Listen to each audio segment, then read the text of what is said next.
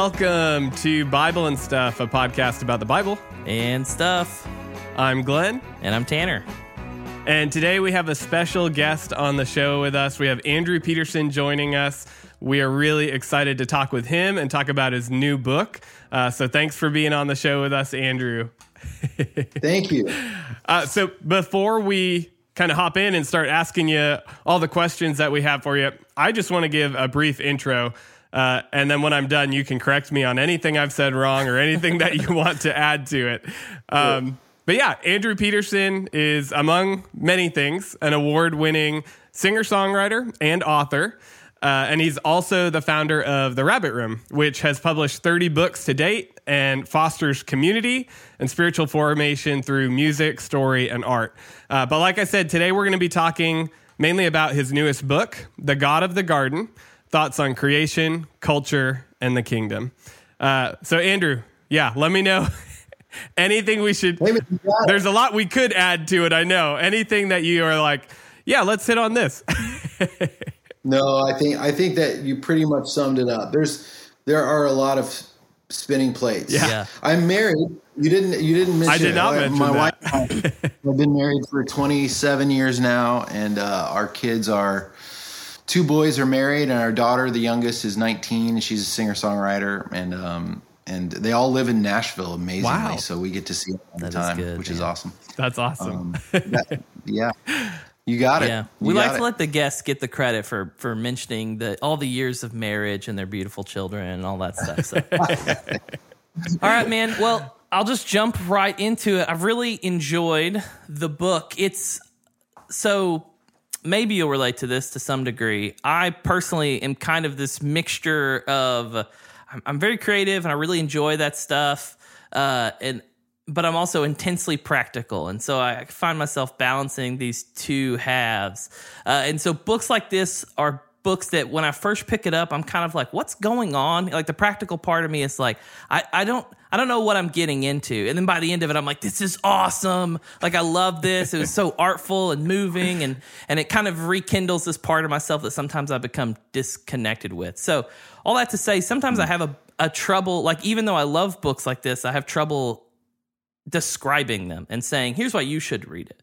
So I'd love it if you could set up the book for us, what what it's about, what you're going for, and and yeah, why you wrote it. Man, well, the, more than so, my last nonfiction book was called "Adorning the Dark," and it was about it was a memoir that was about the creative process. So I was like, I'm, I want to write a book that will encourage people out there, or give people out there a, a, a way to think about what it means to be a Christian who is trying to write a book, or trying to write songs, or trying to figure out how to uh, move around in the world, or think about their own vocation, whatever. So I had this kind of like very clear like direction, right? So I was writing that book with that in mind. I had the constant reader in mind, and this one was so different because um, I think they're they they go hand in hand, or they, they kind of harmonize with one another. Yeah. But it was different because I was it was lockdown 2020, and I was at home, uh, kind of not able to tour anymore because of COVID, and. uh and had this long runway in front of me and it was a little bit scary you know like my my job yeah. for 25 years was no longer um, I was no longer allowed to do it, and uh, and so I wasn't sure what to do. Anyway, uh, my the editor, my editor and publisher at B and H, who published "Adorning the Dark," they were like, "Hey, do you want to write a book during COVID?" And I was kind of like, "Oh man, thank you so much," but I actually have no idea what I want to write about, and so thanks but no thanks. Uh, I would rather I would rather not have the pressure, Yeah. right, of signing a contract and then having to panic and think about it. And then, you know, that was early like March of 2020. And then around maybe April or May of 2020, I was like, "Oh, so this COVID thing's not going away." and I actually have no idea when I'm going to be able to travel again. And Yeah. suddenly I have all these book ideas, you know. Yeah. And so, uh, so I called him back and I was like, "Hey, can we talk about this?" So I ended up kind of signing this contract to write another nonfiction book, and then I began the process of trying to figure out what it was going to be. And so, I was. We live kind of in the country outside of Nashville, and I have over the last 15 years or go, uh, uh, years or so, fallen more and more in love with what it means to, to take care of the place. And um, and I mean the play, take care of the place specifically here, our home, but also kind of creation in general. Like, uh, there's not a whole lot of talk in the church, at least there wasn't when I was growing up, about about creation care and about what what we were really put here to do, which was to take good care of this place that God so loves. And so, like a lot of new creation theology that I that I missed out on as a kid, this just this weird kind of like uh, Gnostic, to be honest, like uh, take on the gospel, which is that matter is bad, spiritual things are good, right? Yeah, yeah. And I think a lot of people, a lot of people out there m- may still be in that place where they're kind of like, wait, what's the problem with that? Like I thought the whole point was I'll fly away, and that's not the whole point. Yeah. Um, you know why? Because of the Bible and stuff, right? so, uh, so anyway, all that to say that like I had this for the first time in my whole adult life was was home for every day of spring and every day of summer and every day of fall, and I got to really take care of the place in a way that I'd always that I kind of live in this tension because I travel a lot for my job. And, and so suddenly having full permission to just plant stuff and grow stuff like take care of the land around me to really get to know the birds that came to the feeder and um, you know the I've talked about this before but I think I will never not think this is funny but the uh, one of the like top Google searches during the lockdown was why are the birds so loud have you heard this No. haven't, no.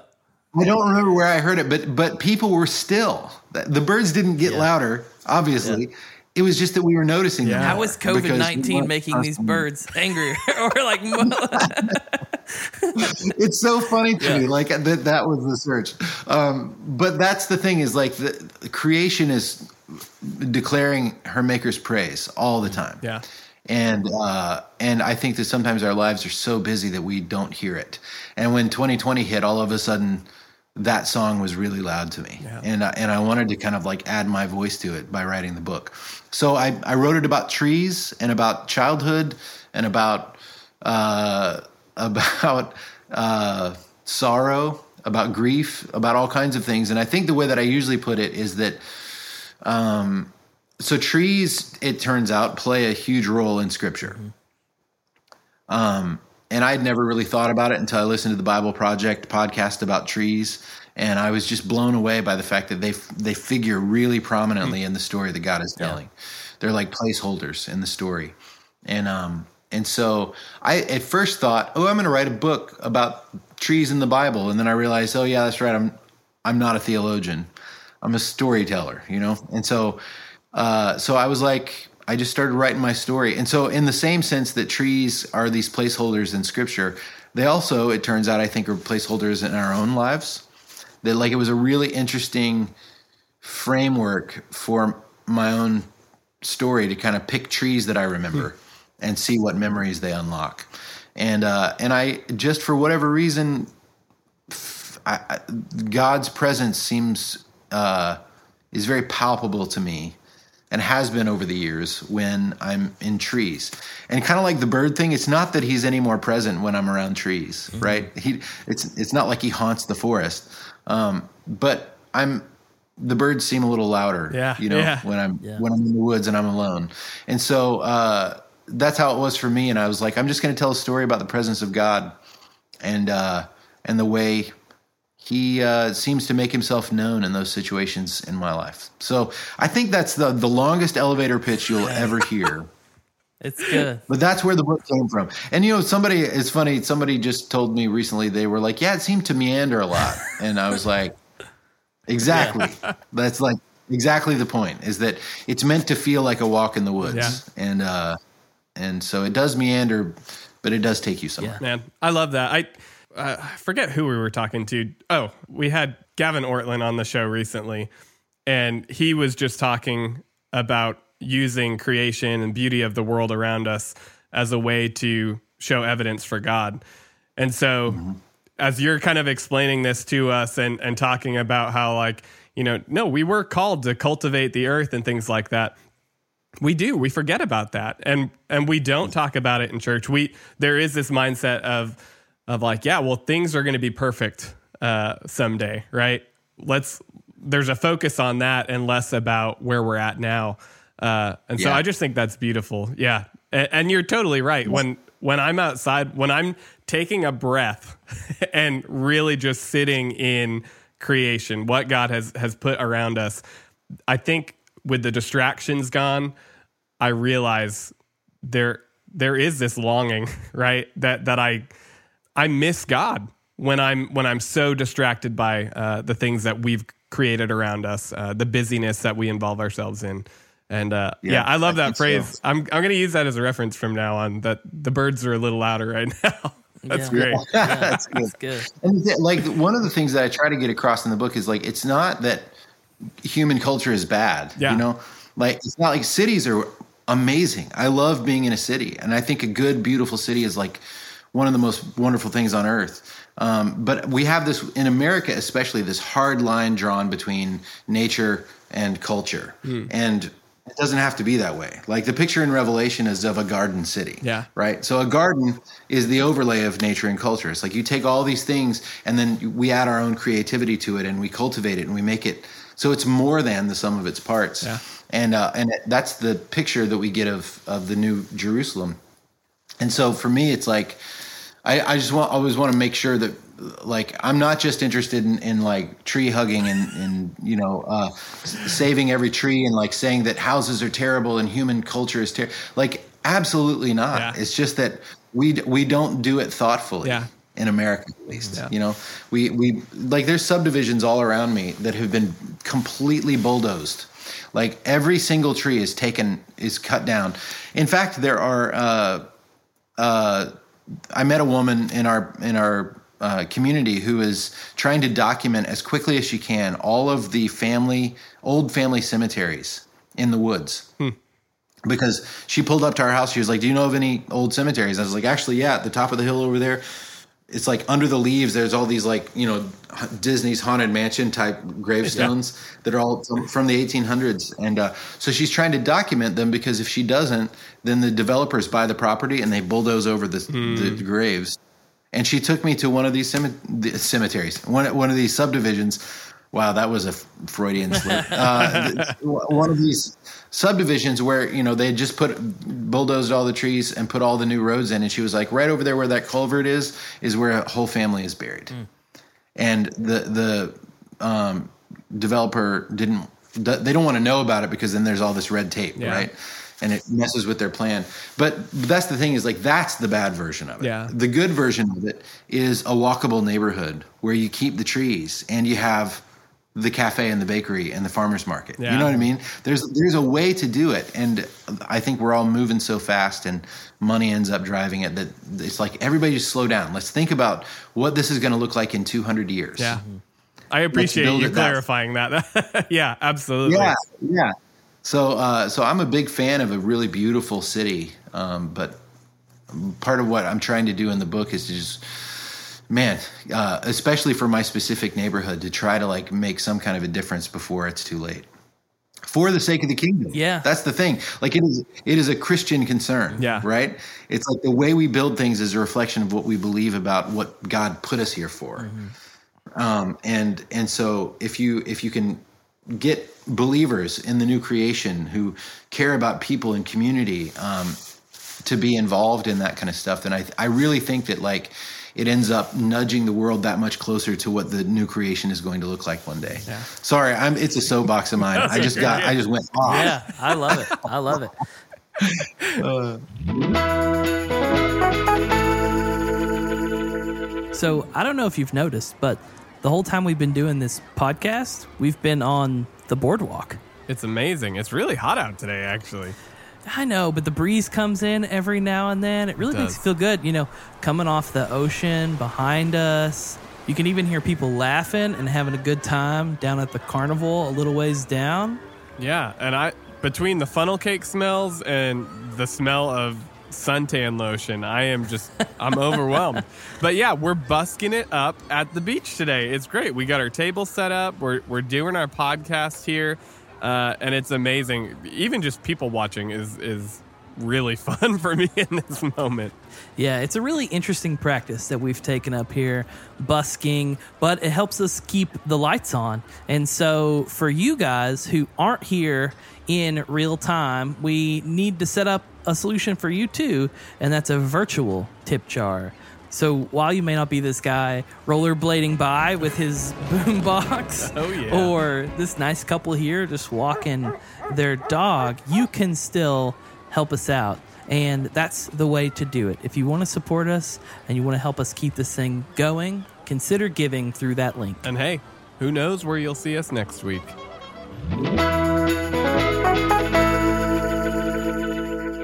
So you, you've mentioned a couple of these components here in in your soapbox speech there that we we enjoyed thoroughly.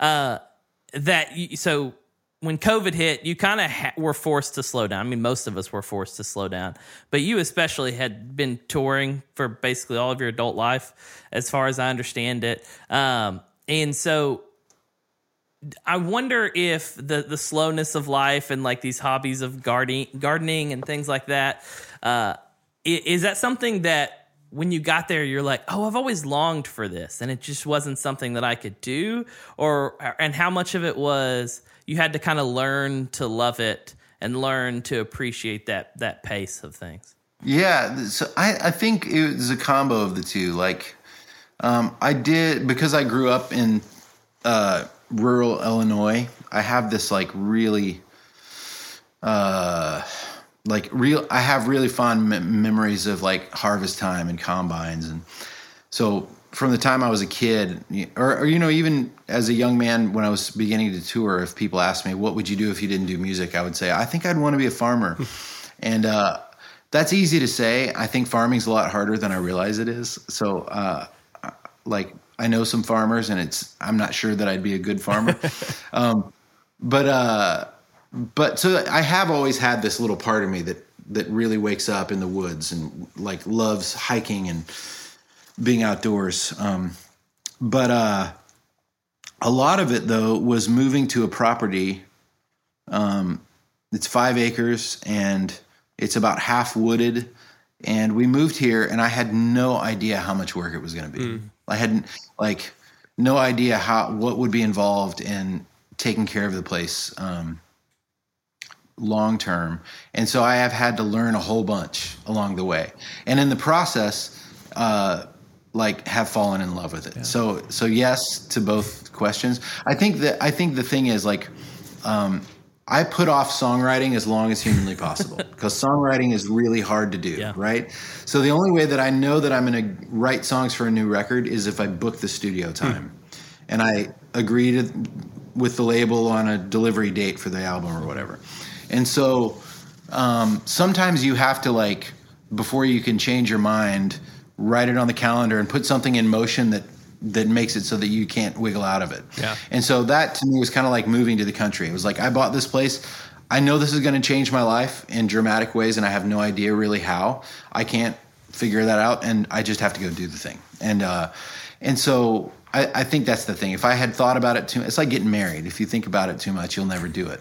Um, so just get married, and then you get to experience the the uh, the intense kind of soul shaping drama of it all. Um, but you can't know it until you do it. So that's kind of how it's been for me and beekeeping and learning to flower garden, all that kind of stuff. It's just so. There's last thing I'll say was that my wife. Um, there's a story about this in my first uh, memoir, but about when we moved here, the carpet in the house was just this awful carpet. The previous owners had a dog and a cat, I think, and it sc- sc- scratched up the corners. And when we moved in, my wife was like, "Hey, we're going to replace the carpet, right?" And uh, and I was like, "Yeah, yeah, yeah, yeah, yeah. We'll take care of that, I promise." And because I'm like, "Look at all the trees," you know, I didn't care about the inside of the house. I was just all excited about the land. And uh, she was like, uh, "We really need to replace the carpet," and I was kind of like, "We'll worry about that later." And so I went away for the weekend. This is the first week we lived here, and I came back um, after my trip, and uh, there was all of the carpet was in the front yard. so she and the kids had just literally just ripped the carpet out of the front of the house and put it in the front yard because she knew that I would put it off for years if if she didn't do that. So she kind of created a situation where I couldn't wiggle out of it. I had to do it. And I think that that's like stuff that you know is going to be good for you, but you don't really want to do it. Rip the carpet Yeah. out. Yeah. Oh, that's good. Yeah, that um, that reminds me of my my mother so much. Like if I had a dollar for every time I came back from camp and like something was in process and it was like we're doing this now. Like this is now now the living room is torn apart and we get to put it back together. Uh, but I I am like you. I would I would try to wrestle out of that as much as I could uh, if I let myself. Um, well, and speak. So speaking of memories of childhood, you talk a lot in the book about your childhood, um, both good memories and then kind of hard ones that you're you're still wrestling with as an adult. I'm curious. Um, I, I think it comes across, but I'm curious if you could speak to why you think that practice of remembrance is so important. Well, I, I got the, I take the cue from uh, one of my favorite writers who, named Frederick Buechner, um, which is spelled B U E C H N E R, Buechner. And uh, he is, uh, I don't land where he does theologically on a lot of things, but like he's a, he's a Christian and one of the best writers, like some of the best sentences I've ever read. He's like the C.S. Lewis kind of guy. And um, a, a lot of his memoirs were really healing to me. Um, he he wrote a, a large portion of his books are these really wonderful memoirs, and uh, and he one of the quotes is uh, the story of one of us in some measure is the story of us all, which is to say that if if you can learn to tell your own story really well, you stand a chance to empathize with other people and also make them feel less alone. So early on as a songwriter, I read the book. It's called Telling Secrets.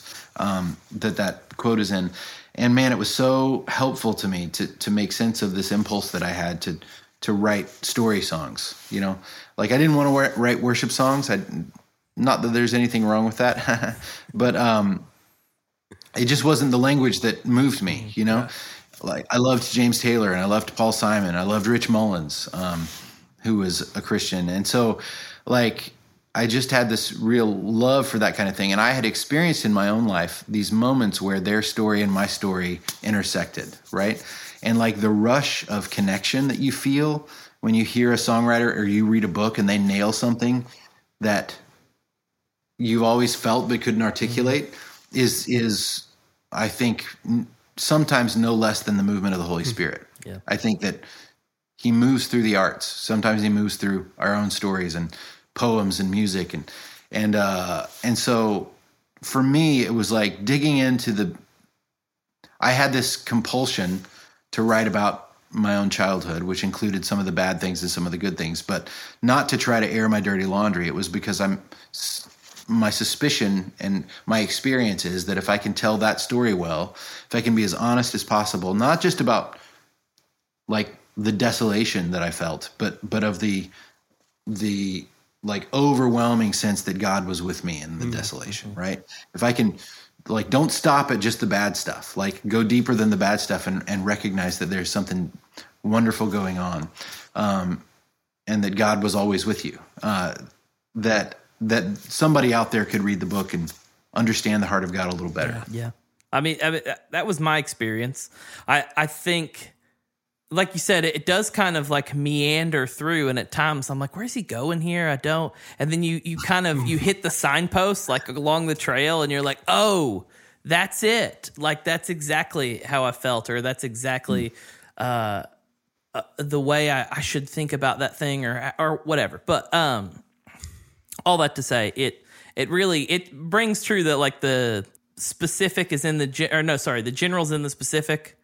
Yeah, it, it, if you can tell your Yeah. story really well, it's probably going to apply to a lot of people. Uh, It's something I've been strongly opinionated about for a while, which is in more popular music, there's this sentiment of like, well, I don't want to tell you what the song's about because I want you to take it and let it mean whatever you want it to mean. And to me, it's kind of like, well, you're not saying anything then. Uh, like I, I love to hear the story behind the song because then when I can more deeply understand what you went through and why you wrote it. I can relate to it better. And maybe that's not true for everybody, but for me in general. Well, no, I I think that I, I agree with you to a point. Like the the uh, you can learn. Like I love learning the backstory of Yeah. a song.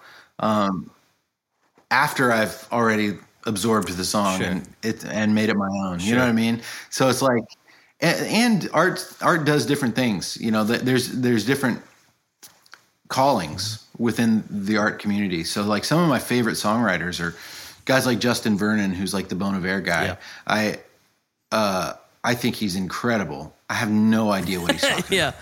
yeah. Zero idea. And in fact, when I've gone through and like read his lyrics, I like the songs less once I know what he's talking Yeah. about because what he's like I think of him that kind of music is like impressionistic paintings. It's like you know like I'm I'm more of a representational painter, you know, like I my I want people to know what I'm Yeah. saying. I want people to see this is a boat that I painted. Yeah. Right? um, but then Van Gogh, there's all these crazy lines, and you get the impression of the thing, but you don't get the specific the, the doorknob. And so I think that art can do that. Like s- some people are impressionistic, and others are realists. And so, um, and I think there's a there's a biblical precedent for it too, which is uh, in Genesis two, and God is. It, mentions that he made some trees to be good for fruit and some to be pleasing to the eye. Do you know what I'm talking about? And I love that. I love that God, like right out of the gate, it's like, hey, some things are are there to nourish you and feed you in very specific ways, and other things are there just because they're pretty. Yeah. And and I think that what that that illustrates two different kinds of art in a sense. Yeah. You know, like there's some art, like the stuff that I make, I really want people to know what I mean. You know, when I write a song or a book. Um, but I also, I, you know, that said, I also there's a lot of room for, you know, the Holy Spirit to do what He wants with it. But then there's other people who, man, they're just singer songwriters who do mainstream music and they're believers and they're like, I'm just making a good song. Yeah. You know, and and I think that there's two kinds of trees, and I think that's Yeah. awesome. That's definitely true. okay, so you, you kind of touched on this already, but you are pretty open in the book about like seasons of depression that you've experienced, and like even you kind of detail some like especially dark moments that you've gone through. And so hopefully this makes sense, but I, I'm wondering what you've learned about anchoring yourself to Christ in order to to break out of these slumps. Like you kind of talked about the practice of gardening, all these different things eh, to that end. But you also do a great job of acknowledging that sometimes there's joy in the grief and grief in the joy, and th- those seem like they can be counteracting ideas. But I wonder if you think maybe they work together. Well, C.S. Lewis, I talk about this in the book, but to summarize one of his ideas or his quotes is that um, the sorrow now is part of the joy later. So uh, I trust that in the end, uh, when all things are made well, that I'm going to see the great good of the sorrow that uh, I was experiencing now. You know, um, which again is just like the gardening analogy is perfect. You you have to till the soil and rip up weeds, and Jesus talked about pruning the vine branches in order that we would grow better fruit, and um, and so. I think the the depression was for me at least was a season of pruning. Yeah. It was like there were some things in me that needed to die Yeah. and and death is always just going to be painful. Uh, in Christ, there's resurrection, and that there's there's uh, I can see now what I couldn't see then, which was that this was a necessary step in my sanctification Yeah. And in in my be, being further conformed to Christ's likeness, right? And so, uh, the great lie of depression. Um, well, there's two. I think there's two great lies of depression.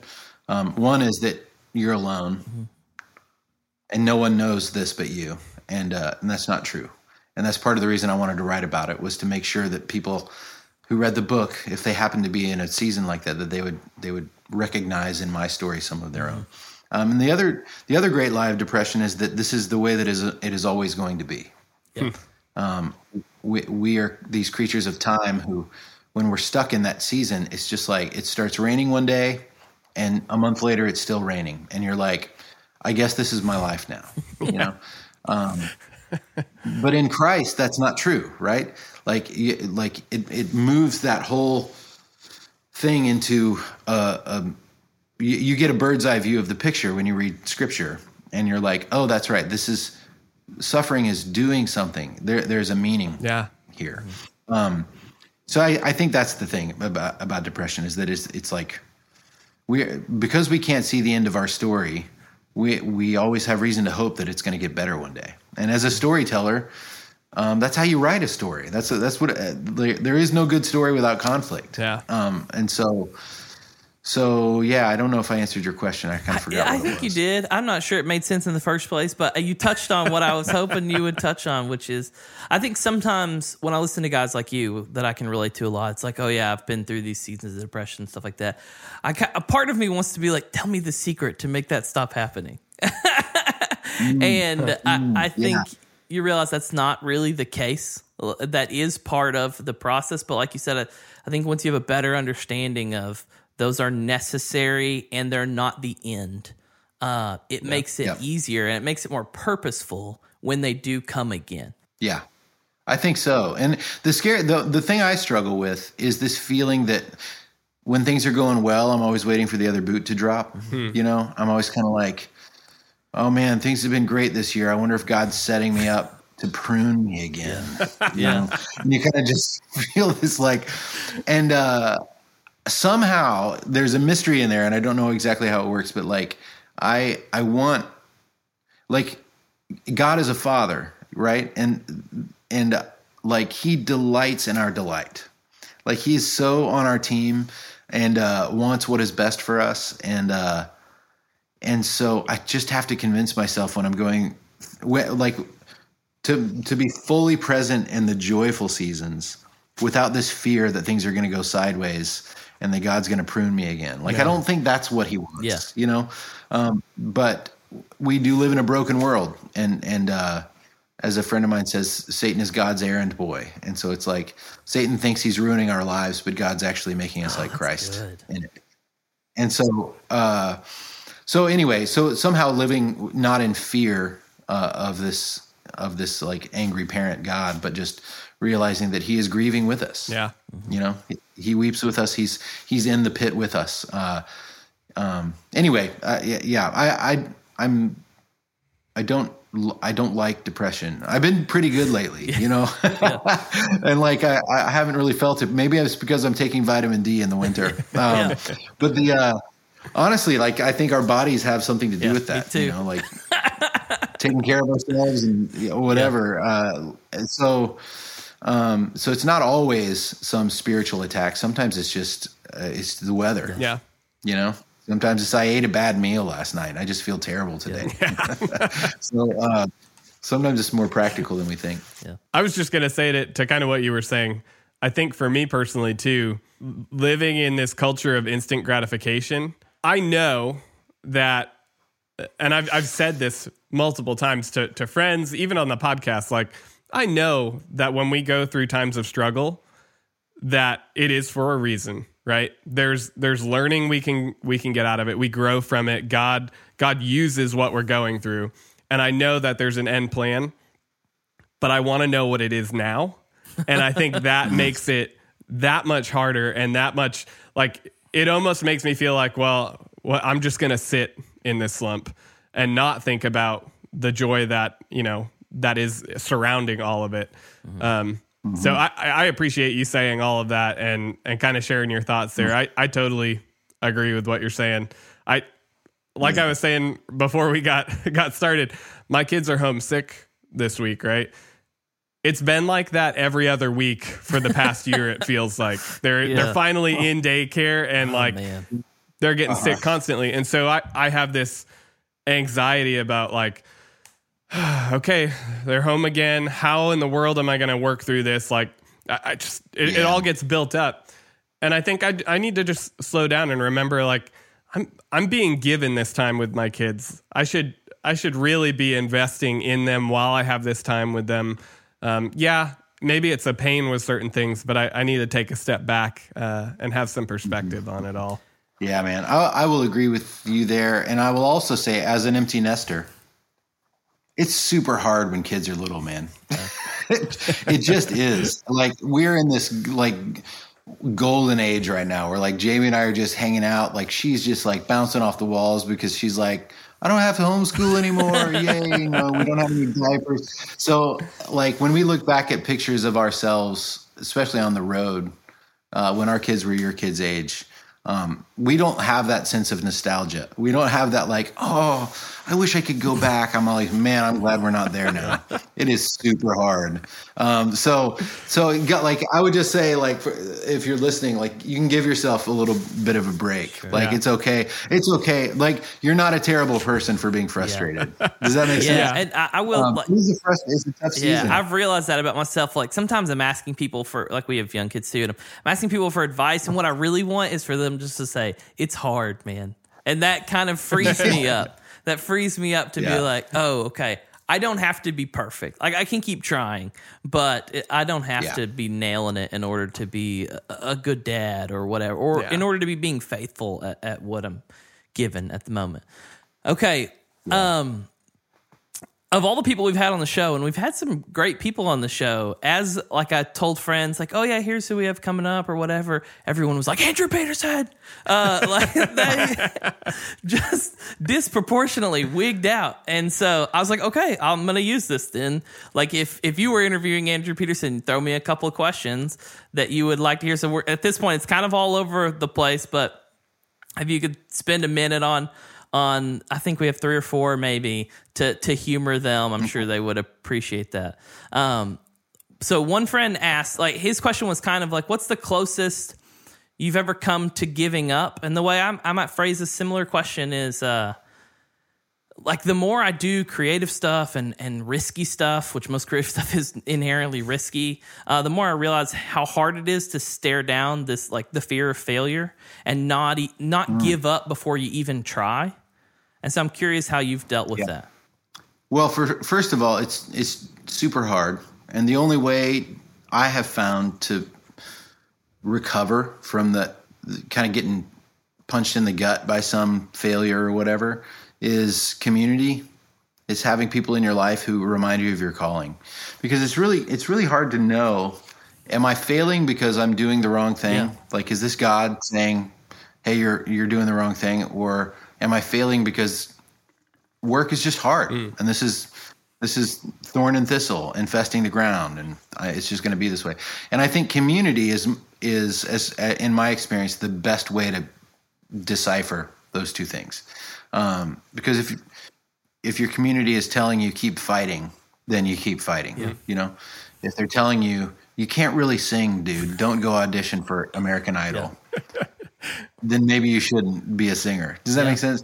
And so um, uh, that's the best. But like I'm sitting on my property right now, and, and, behind me in the woods, there's a bench that I call the bench in the bend in the trail. And twice I have uh, sat out there and, and wept because, uh, well, one of the times it was because I got the call that the publishing company, this is 10 years ago or something, wasn't going to renew my contract. And I had I I was gonna I had written the first two books of the Wingfeather Saga, and I was out of a contract, and uh, and I you know the the feeling of like I did my best, and somewhere there was a conference room, and I was the subject, and they all decided I was no longer worth their mm. time was the story. And and I remember lying there on the kind of like leaning back and looking up through the trees and praying and being like, Lord, what am I doing? Like, what am I doing? Why? Why does this happen to me? Whatever. And I had been dropped from my label before, and and there, are, yeah, there are times when I felt like I think I'm doing the wrong thing. I think I need to stop doing this. And uh, and that was when my wife would look me in the eye and and remind me of my calling. And uh, my church would do it certain friends in my music communities. That's that's my strongest mm. advice. Mm. Be a part of a church and a part of a community of Christians, close community and broader community who who can um, you're standing too close to the painting, yeah. you know? So we need we need people to pull us back and see see what the Lord is doing and what we were really made for. Yeah. That's great. I, I really appreciate when people like you, who I think others could just kind of passingly be like, "Oh yeah, he's successful," uh, admit admit to like the the struggles of that. Have look, we're in we're surrounded by all these like get rich quick schemes, and everybody wanting to show just the things that worked and not the hundred things that didn't. And it's just kind of a throwaway line somewhere in the book, but you're like, "Oh yeah, writing the Wingfeather t- saga took ten years," and I was like, "Oh." like I don't want to spend 10 Yeah. years but but it's a good reminder that like hey this doesn't happen overnight like those things that you really appreciate 99.9% of the time take time and uh yeah they they happen more naturally than we want to just kind of force them to to be really quick a long obedience in the same direction. Exactly. That's the Eugene Peterson quote that was just uh, gave words to the kind of life that I want to live. Like I would rather be obedient in little things, and I'm not always. Like I'm, Yeah. I'm a giant knucklehead in so many ways. But like from a career standpoint, like I, it has never come easy for me. Like it's just been. I just asked Jesus, "Can I sing about you and write about you and tell people this story?" And uh, when when I was on the bench, I, I had forgotten that this is what I asked for. You know what I mean? It's like I didn't ask for this to be easy, you Yeah. know, and I don't need the permission of a publishing company or a label to tell people about him or to write about him. So I just had to remind myself that, you know, in in the final analysis, the life I want to live is one of a long obedience and not. Uh, that, that's Yeah. it. Anyway. yeah well speaking of Wingfeather that's one a lot of people were like you, you need to ask him x y and z about it but i think the overarching question is like are we ever gonna get more from andrew whether it's more in the Wingfeather world or if it's another like n- fiction series of a similar type Yeah. Uh, so, um, two things. First is I've signed a contract for another uh, young adult fiction story that my son is contracted to do the illustrations for. He's an amazing illustrator. Cool, man. So he and I are in the process of of uh, a new story, which I'm super excited. Not a Wingfeather story, something totally Yeah. different. I want to write a uh, murder mystery one of these days. Um, don't know when that's going to happen, but I love reading mysteries, and so uh, I'd love to try that. And then um, the biggest answer is that we have we are like deep in season one of the Wingfeather Saga animated series, and so uh, right before I called you guys, I was on Slack approving character designs of some of the townspeople in Glipwood. That's so it's like it's it's crazy. it's like the animation is underway. We're like uh, a couple days ago recorded. We auditioned and ended up choosing our Janner, Tank, and Leeli, the three kids. And so those kids are in the studio recording their lines. So it's like the most fun thing to get to tell the story. I love movies, and I love yeah. It's so getting to see the Wingfeather Saga like this, and, and the dream is a seven season okay uh, series that will tell the story of all four books. And if we can pull off seven seasons, it'll be like something no one's ever done Yeah. before. It's like like Breaking Bad, but it's animated, right? It's like it's like some kind of like self-contained story that ta- goes on this amazing uh, kind of story arc, but it's all this animated thing. Like I don't know of anything like it, and so I am so excited about it. And uh, we're we're going to start fundraising for season two here in sometime this summer. Uh, but that if if we end up pulling off seven seasons, that's the next ten years of my life. You know, um, and it's not a full time part of my job, but it is a big part of my Sure. job. That's well that's awesome So I have this is almost more of a, a comment than a question from a friend, but Tanner has some kind of follow up uh, in regards to other interviews you've done. But anyway, uh, my friend John says, I do wonder how much his music has affected me in unknown ways. I first started listening to him in 2001, right after his Carried Along album came out. And here I am 20 years later, keeping bees, reading Wendell Berry, playing music, and gardening. I think his music was formative for me in ways that were imperceptible at the time, but that ultimately helped shape my imagination and desires along Kingdom lines. All that to say, despite the fact that I got COVID at his concert, which was about a month ago, I'm grateful for him and his work. Excuse the rambling. Man, that is a that's amazing. Um, it's like it's like I cloned myself. Uh, and I got COVID over Christmas. you? Man. So, oh, I did. Yeah. Yeah. So my my follow up there, I think it was in another interview or something where you tell the story about meeting Wendell Berry, and you know you're you're talking with them about some of the stuff you're doing in your life and his wife makes the comment of something like oh you're not one of those are you and you're like what does that mean what do you mean one of those and she's basically saying Yeah. like all these people who you know fell in love and uprooted and like moved way off to a farm and they're they're trying to do that and he's kind of like my whole point was to stay in place like to to nourish the place Yeah. you're at um and Yeah. so not that John has done this at all, but I, I wonder if you were to speak to the. There, I think there's a slew of people out there who are beekeeping and doing all this stuff because they connect so deeply with the stuff you talk about. But if there's one thing that you're like, oh, I hope they don't miss this, what that would be. Oh wow, that's a good question. Um, I think it would be similar to what Wendell Berry said. and It's something that I still have not learned, um, which is that I need to be better at paying attention to where I am. Um, I travel; it's just part of the deal. It's like I, I, I'm I don't know how to not go do concerts. You know, I feel like that's part of what I am called to do, and and I feel God's pleasure when I do it. But um, it's it's hard to leave here, and uh, and so I think that the ideally that idea, you know, Wendell Berry is basically saying, um, you know, one of the great lies is that the only way to be happy is to be elsewhere. And so we all live in this kind of in between space and we're always looking over the horizon. And as a result, we never end up making the place where we are actually beautiful or seeing the beauty in it. And the trick for me is realizing that that's also true when I'm in a an airport gate area waiting to board a plane.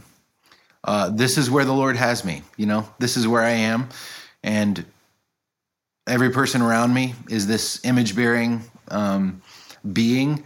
And uh, rather than just being grumpy that I got to leave home, maybe I need to pay attention literally to these moments. You know what I mean? Like if I have to travel, um, I think I don't want that my my ache to be home to make me miss the beauty of where I am. That's good. Yeah, if you're more interested in what Andrew's working on, you can check his website out at andrew-peterson.com. He, as we mentioned at the beginning, does a slew of different things. He writes great songs. He writes uh, a great children's fiction or young adult fiction. He writes great nonfiction for people like me and Glenn and you. Um, so you should, by all means, go check it out if you're interested in any of that. You can also connect with us and let us know what you thought about the episode on social media. It's Facebook, Instagram, and Twitter at Bible and Stuff. Or you can reach out to us directly by emailing us at hello at bibleandstuff.com. Thanks for joining us. We'll see you again soon. Peace.